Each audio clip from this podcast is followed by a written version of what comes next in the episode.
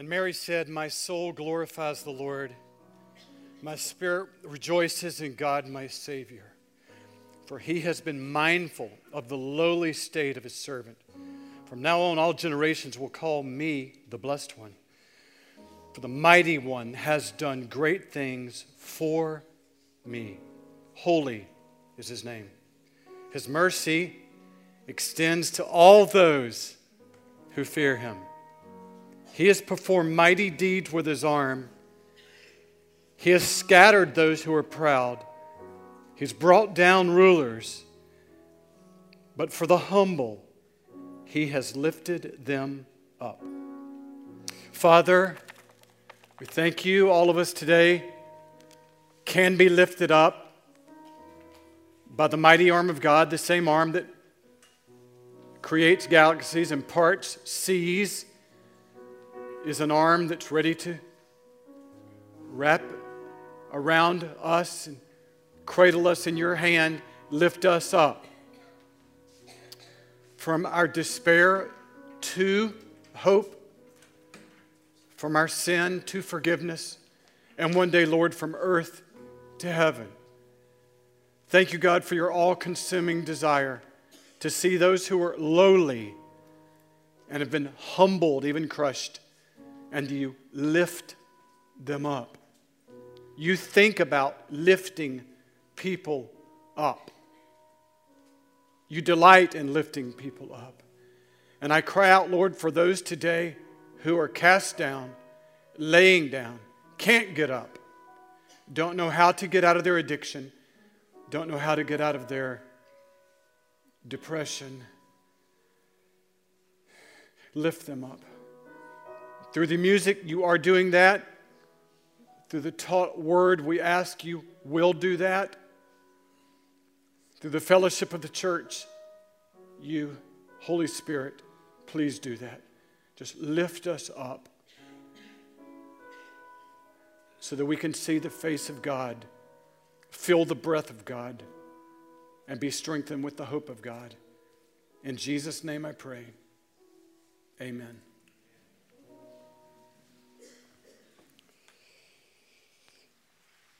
I am not a normal reader of Time magazine, uh, but I was getting mom's mail yesterday and couldn't help but notice the selection of Time's Person of the Year. Oh, and by the way, uh, I'm wearing red for Christmas at 8:45, as again a, for a not so subtle reminder that if any of you would like to be courageous enough next week to try the 8:45 service out, it might be a kindness might be a kindness to the, the 1030 crowd of typical normal Christmas guests. So please try 845, maybe get 20 or 25 of you and free up some more seats. So I was um, looking at, at this 16 year old gir- girl, Greta um, Thunberg from Switzerland, and was voted Times Person of the Year. Uh, they've done this for 93 years. They've never had a teenager. They've never had anybody um, less than age 27, which was Charles Lindbergh. But they honored her because of her fight in the past year for climate change. In June of 2018, she was sitting in front of her, her school in Sweden, protesting, not going to class, and within a year, millions of teenagers around the world have joined her campaign to be heard by politicians in every nation of the world to do something in the name of climate change, which causes me, when I look at her, to find the story of Mary all the more interesting because I really wonder in 50 years, will, you, will anybody know the name of Greta Thunberg? I doubt it. And here we are, almost 2,100 years away from a girl named Mary 6,300 years from uh, miles from where she lived. And I mentioned Mary of Nazareth, and everybody in this place and around the world knows who I'm talking about. You know her story. An angel in Luke chapter 1 comes and visits her. And Mary wasn't protesting anything, she was just doing chores in her house. And an angel comes to her and says, in the purest possible way, the Holy Spirit is going to overshadow your body and in the process place the substance of God in your womb and you'll be pregnant with the Son of God. The most staggering message that a, a teenage girl, 16 at best, 15, maybe 14, could have received. She was so excited that soon after that announcement, she made a visit to a relative in her family, Elizabeth. And it's interesting, as Mary visited Elizabeth, the baby that was inside of Elizabeth's womb leapt with joy, and the two women celebrated the soon coming birth of the Son of God. Mary is not only the first person in life to personally place her faith in Christ, she's the first witness of Christ. Traveling to Elizabeth, she's the first person to say, as a human, I know who is inside me, and it's Jesus Christ. And in the process, Mary and Elizabeth, rejoicing together, burst into a song that we now call the Magnificat because of how it, of how it begins. My soul magnifies the Lord. You know what I love most about this church? You don't just want, want to sing, you demand to sing. And this is the beauty of the Magnificat Silence was impossible at this point, and speech was a relief that they were able to declare what was going on inside Mary's womb. It's what I love to hear you sing as you are demanding to be able to praise the Lord. The Magnificat is an interesting group of 10 verses because it really is just a collection of Old Testament uh, sayings. Mary, again, maybe 16 years old, but could have easily been as young as 14 or 15. Her mind is so saturated with the Word of God that when she receives news that God had chosen her to be the mother of the Son of God, all she can do is quote Scripture. She quotes from all over the Old Testament Genesis, Exodus, Deuteronomy, 1st and 2nd Samuel, Job, Psalms, Isaiah, Ezekiel, Habakkuk, Micah, and Zephaniah. You know, when you look at the life of Mary, I, I sort of really categorize three things happening in her life. Her body was consecrated to God's character, her will was surrendered to God's purposes, and her mind was saturated with God's truth. None of us ever deserve to be used by God, but when He chose a woman to give birth to His son, these qualities were important to Him, especially the one that we'll look at today the saturation of her mind with all of the promises of the Old Testament. Let's look at her first shout of joy. Mary said, My soul glorifies the Lord, for he has been mindful of the humble state of his servant. So, what is the basis of Mary's joy? She says it because. I'm rejoicing because. I'm rejoicing for God has remembered me in my humble state. Now, when she calls herself humble, this is not, this is not a self congratulations of a woman that I heard in my prayer meeting, and we used to take prayer requests in my first church and ask Thelma. Thelma said, What would you like to praise God for this past year? She says, I'd like to praise God for my growth in humility. it's, it's not what Mary's saying. She's saying, Life has humbled me. Socially, I'm in a low place. Politically, I'm in a low place. Personally, I'm in a low, unnoticed place. She was far more oppressed than affluent. Her only claim to fame was that she had no fame. I am in a lowly state. This verse actually comes as she's looking back at Old Testament promises. This one actually comes from the Old Testament book of 1 Samuel. Hannah, wife of Elkanah, could not have a child. She cried out to God, Please notice me in my pain. The Lord opened her womb, and Hannah gave this, the Bible gives this praise on behalf of Hannah. The Lord remembered her, 1 Samuel 19. So, this is what Mary is quoting. She's quoting the Old Testament and applying it to her situation that God has remembered me. This is the central truth of Scripture.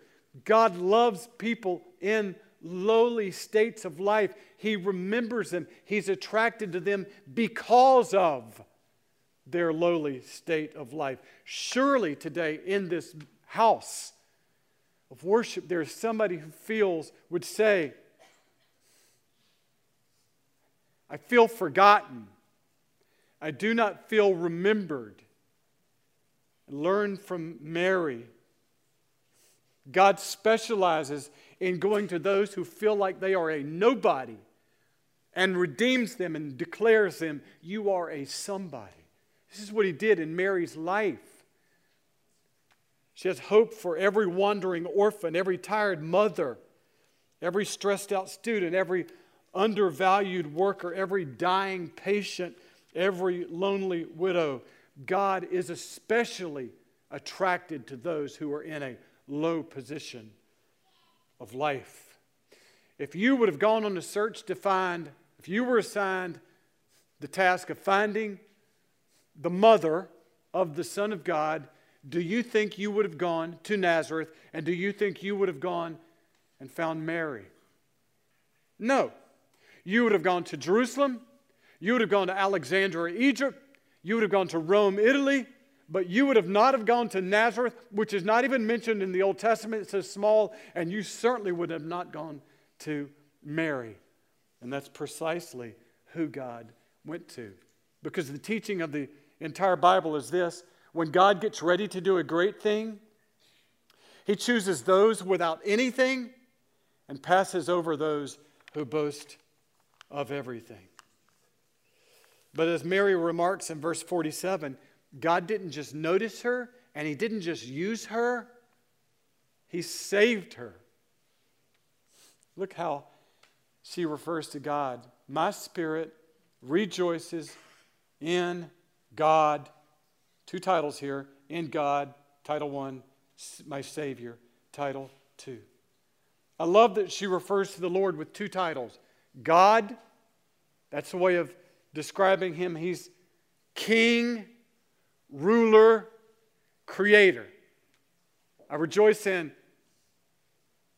God as king, as ruler, as creator, but I rejoice that this creator is also a savior who rebuilds his broken creation. The good news of the, of the gospel is not that just that God is a king who loves loyal subjects.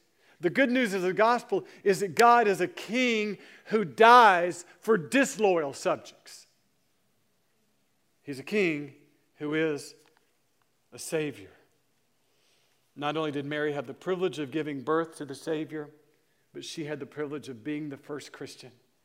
She had the privilege of being the first one to say, You, child of Bethlehem, are my Savior. It's interesting. Mary's posture in Scripture is always the same. She understands her role, she understands his role. I am your mother. You are my Savior. Sort of like the song Born in Me. I love those lines. Mary said, I hold you in the beginning, but Jesus, you will hold me in the end. So, why did Mary refer to Jesus as her Savior? Because she needed to be saved. It never entered her mind that she had any salvific powers. She never thought she could save anyone. There's a, a shrine outside of Zurich, Switzerland, about 20 miles outside of of Zurich, Switzerland. It's called the Shrine of Our Lady of Einsiedeln. And there's a, inside this shrine is a, a black Madonna statue, um, about four feet high. 200,000 people go there every year looking for a blessing for a four foot tall, from a four foot tall statue of Mary. And Mary, everything within her says, Don't look to me. I can't save anyone. I needed to be saved. I can't rescue anyone. I needed to be rescued. He is my Savior. Imagine this scenario. you are $100,000 in debt. And a guy with $20 billion comes to you and says, I want to pay off your debt. That's a good day. And after that happens, somebody, a friend of yours who has $10,000 worth of debt, comes to you and said, Can you help me? Because I heard you have $100,000. Can you help me with my $10,000 debt? And you have to tell that friend, I still don't have any money. It's all his. He did the debt paying. That's what Mary says to the world. I don't have any saving power. It's His saving power that He gave to me so that I could be saved. I can only point you to Him. It's never right to worship Mary, but it's always right to follow Mary. Because if you follow her, you will always find her following Christ.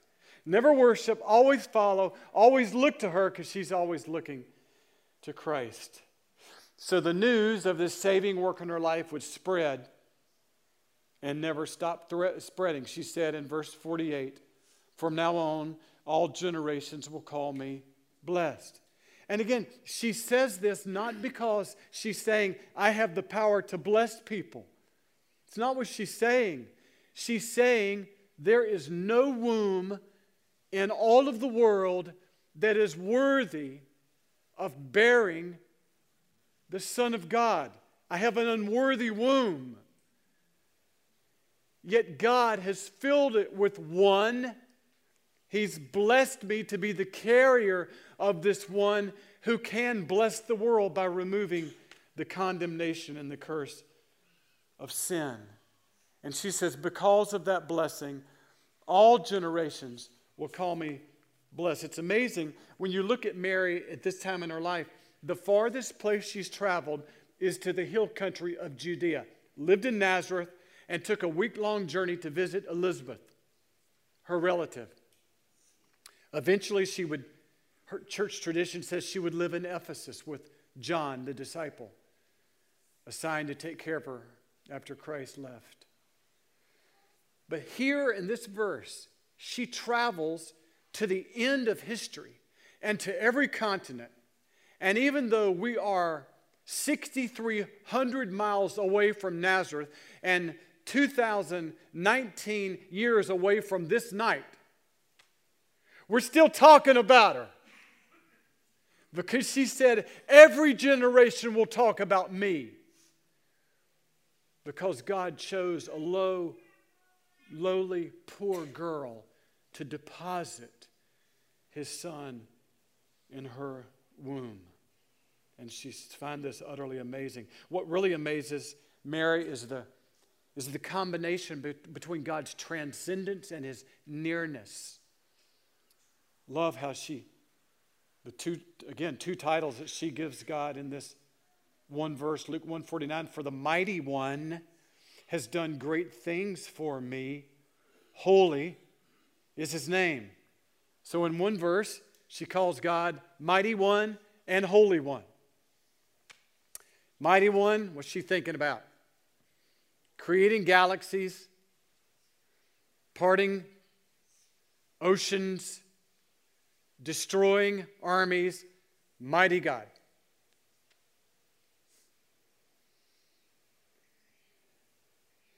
Holy One, what's she thinking about? She's thinking about a God who descended on Mount Sinai when God gave Moses the Ten Commandments and the holiness of God so pervaded every square inch of dirt on that mountain that if anybody touched it, man or beast, they would die immediately because of the holiness of God. She's thinking about that, that altar in front of the tabernacle in the Old Testament that was frequently visited by people with blood on their hands. They could not approach God without the blood from a lamb. And now she's thinking, this mighty one, galaxy maker, army destroyer, holy, so holy that he can't be approached. This mighty one and holy one has done great things for me. She's declaring that mighty God and holy God is a personal God. And I want to tell you today if what we are doing every week in this church if it's not about a personal God, it's nothing. Mighty God, holy God is your personal God, your Father, your friend. Mary cannot get over that phrase. He has done great things for me, for you, for us. My preaching professor, Joel Gregory, used to say Mary had not spent her life reciting dry dogma while meditating on an absentee God. She worshiped a God who was personal in her life. So after she makes this personal declaration, she makes a global declaration of what God will do in all the world.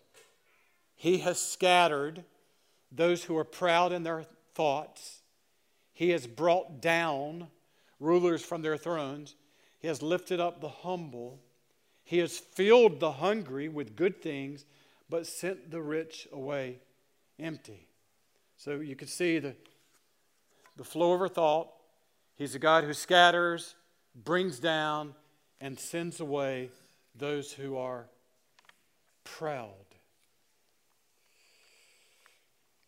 And it's interesting how she, she talks about this. She talks about this in a future tense as if it's already happened. So she's all of a sudden she goes from mother to prophet because she's looking at the end of history and said, You can count on one thing that all of those who are proud and raise their fist against God, He will bring them down. And she speaks as if it's already happened.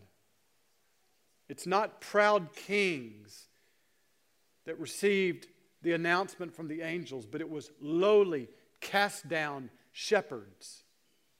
God opposes the proud, He's against the proud, works against the proud, and gives help to the lowly. And He's done that throughout all of history. When you look at the rule of the Elamites and the Hittites and the Sumerians, you would have said, they will never be removed from their land, and God scattered them. When you look at the bloodthirsty Assyrians who reigned terror under Sennacherib, you would have said they will never stop ruling as the Assyrian Empire, but God scattered them. And He's done that with all leaders and nations the Babylonians under Nebuchadnezzar, the Persians under Cyrus, the Greeks under Philip of Macedon, and Alexander, whom we call the Great because of their pride and arrogance, God, all of these leaders and nations, has scattered. And he's done this throughout all of history. From Nero in Rome to Attila, who led the Huns, Charlemagne leading the Franks, Mussolini in Italy, Wilhelm in Germany, Napoleon in France, Adolf Hitler, who led the Nazis, Pol Pot, who led the Khmer Rouge, the Ayatollah, who led the people of Iran, Saddam Hussein in Iraq, and Muammar Gaddafi in Libya. God scattered them all because he brings down the proud. And you'll continue doing that until Jesus Christ receives his rightful place on the throne of the universe, with the humble being lifted up and recognizing him as Lord. You know what makes Mary's words so powerful is how this played out in the very characters that were involved in her story. You look at Caesar Augustus when Jesus was born. In AD 14, he died because his wife poisoned him. Herod the Great, the cruel tyrant who slaughtered the infants of Bethlehem in an attempt to slaughter the newborn Christ. He died a horrible disease. Josephus said worms infested his intestines. Pontius Pilate, who gave the nod for the crucifixion of the Son of God in shame. He was exiled from Jerusalem in AD 36 and spent the rest of his life in silence in Europe. That's what happens to the proud and arrogant. God brings them down. But look what happens to those who admit, I need and desire the help of God. His mercy extends to those who fear him. To fear the Lord is to do nothing but to tremble at what could be judgment and what will not be judgment because of Christ coming into the world to be our Savior and to give us mercy. I told you about that shrine outside of uh, Switzerland where the little four foot statue of Mary is. So 200,000 people visit a year. But interestingly, the monks who live on the premises every day sing a song to Mary. It's called the Salve Regina. It means, Hail to the Queen, reference to Mary. Forgive me if the words are offensive. I thought about not putting them up, but I want you to know this stuff really exists. So these monks sing to Mary every day Hail, Holy Queen, Mother of Mercy, our sweetness and our hope. To thee do we cry. Pray for us, O Holy Mother of God. Pray that we may be made worthy of the promises of Christ. Of all the errors made by the popes in the Dark Ages, this was the most heretical. When they elevated Mary to a place called the Queen of Heaven, that her purpose in history was to thwart the wrath of Jesus Christ so it would not fall on us. But the story of Christmas and the story of Easter and the story of every page of the Bible, especially the New Testament, is the wrath of God was thwarted by the shed blood of Jesus Christ. He purchased your freedom. And therefore, it's His mercy to give and no one else's mercy to give. This is what Peter says in 1 Peter 1 3. Blessed be the God and Father of our Lord Jesus Christ, according to His mercy, great mercy. He has caused us to be born again to a living hope through the resurrection of Jesus Christ from the dead. Mary was a God bearer in her physical body, but in her heart, she was a gospel bearer, pointing people to his mercy and not to her mercy. And anyone who trembles at the wonderful thought of God's wrath being turned away because of Christ will be shown mercy. Anyone who trembles at the wonderful thought of God's wrath being turned away because of Christ will be given mercy. That's what it means to fear the Lord. Mary concludes her song by pointing to the age old promises to the people of God. Luke 154 God has helped his servant Israel, remembering to be merciful. And then she goes all the way back almost to the beginning. That's Genesis chapter 12 to Abraham and his descendants forever, even as he said to his fathers. Now, when Mary quotes, when Mary it's come out of her mouth, God, you were a promise keeper all the way back to Abraham, his children, grandchildren, great grandchildren. You will keep your promise to them. And she says this, but the Old Testament passage she uses is really Micah chapter 7. So I told you, her mind is so saturated with Scripture, she's thinking Micah 7 and that promise. Again, Micah, hundreds of years who lived after Abraham. Micah is still promising, God is still promising, you're going to be good to your people, O God. Micah 7:20, you'll be, a, you'll be faithful to Jacob, almost verbatim what Mary just prayed. You'll be faithful to Jacob and, and, and show love to Abraham, even as you pledged on oath to our ancestors in days long ago. So when you're reading the book of Micah, you have to ask, what happened to that promise? Because after the book of Micah, God's people were destroyed by Babylon. 70 years in exile. They returned to a destroyed city. Where are the promises of God?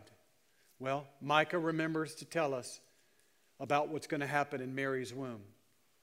Micah 5, verse 2 But you, Bethlehem, though you are small among the clans of Judah, out of you will come for me one who will be ruler over Israel, whose origins are from old, from ancient times.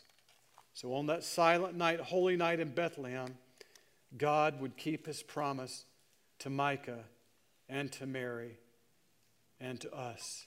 And this is what Mary wants us to learn all the way from Abraham to Micah to Mary to you today. God keeps his promises. And the reason that we know that God will keep his promises is because he has kept his promises. Read a book recently, or part of it. The title of the book is What If? And it's written by several military historians who pictured the world what if certain events in history had gone the other way. So they asked the question what if Alexander the Great, in his worldwide conquering, would not have died at age 33? What if he would have kept on conquering? What if the Mongols had succeeded in taking over Europe? What if Washington had given up at Valley Forge? What if the Battle of Midway had been won by Japan? What if Grant had been defeated by Lee? And what if the Allied invasion on D Day had failed? What would the world be like if those historical events had turned out to be any different? Now, let me ask you another what if. What if the promise to Abraham and what if the promise to Micah did not find fulfillment that night when the angel visited Mary? What if Jesus Christ had never been born? What if? Well, let's think that out. We would not be looking at her poem today because there would not be a New Testament that would include that poem. There would not be a church here or anywhere that's founded on the New Testament. There would never be a missionary sent out from a church. No Christian hymn would have ever been written. The band would not come up to sing because no songs would have ever been written. Billy Graham would never preached one sermon. The Salvation Army would have never fed one hungry person. Michelangelo would not have painted the top of the Sistine Chapel. And no message of hope would ever have been preached at any funeral in all of history because the outcome of history, had that baby not been born, is that we would sit here in this room and wait to die. No justice, no reward, no comfort, no anything if it weren't for Jesus. If you didn't have the manger of Bethlehem, we would be like a ship that never finds a harbor cruising in eternity on an ocean of unkept promises. But all of the promises of God are yes in the coming of Christ.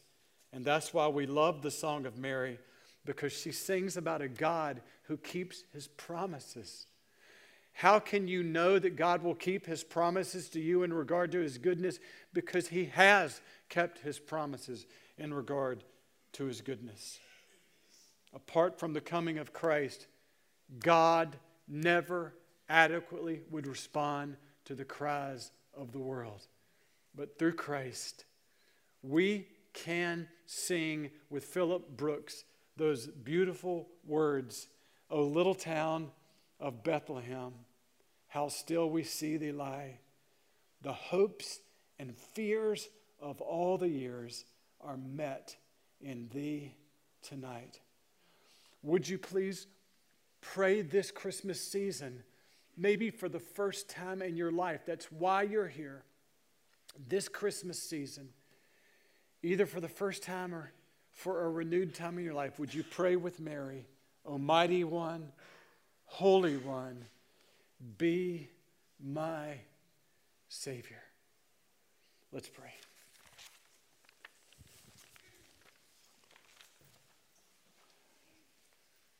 Mighty One, Star Maker, Grand Canyon Digger, Oxygen Supplier, History Planner, we praise you for your might.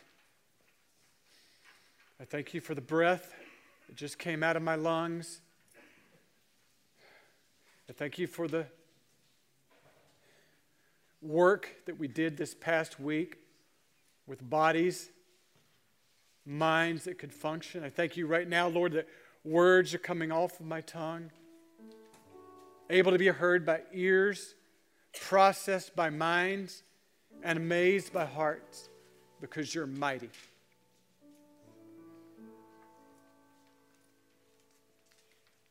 We thank you, Holy One. We're so delighted that someone in life hates sin, would never participate in sin, will judge all sin, will do what is right in the great courtroom of history.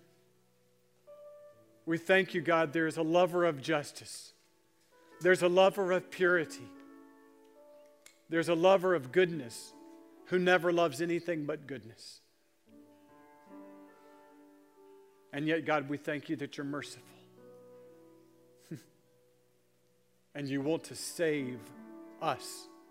So, mighty one, holy one, we thank you that you're also a merciful one for us.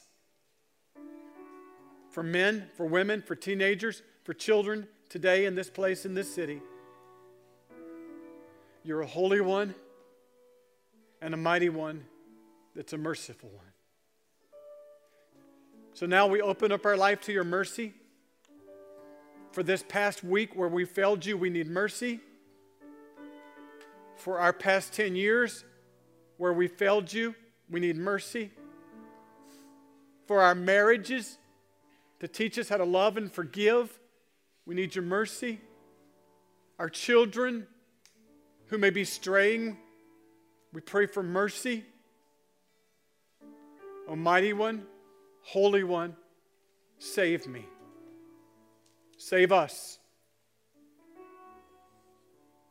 We never needed you more. We've never been able to trust you more. Oh, promise keeper, thank you for coming and keeping your promises in that manger, in that child, for us. It's in Jesus' name I pray. Amen.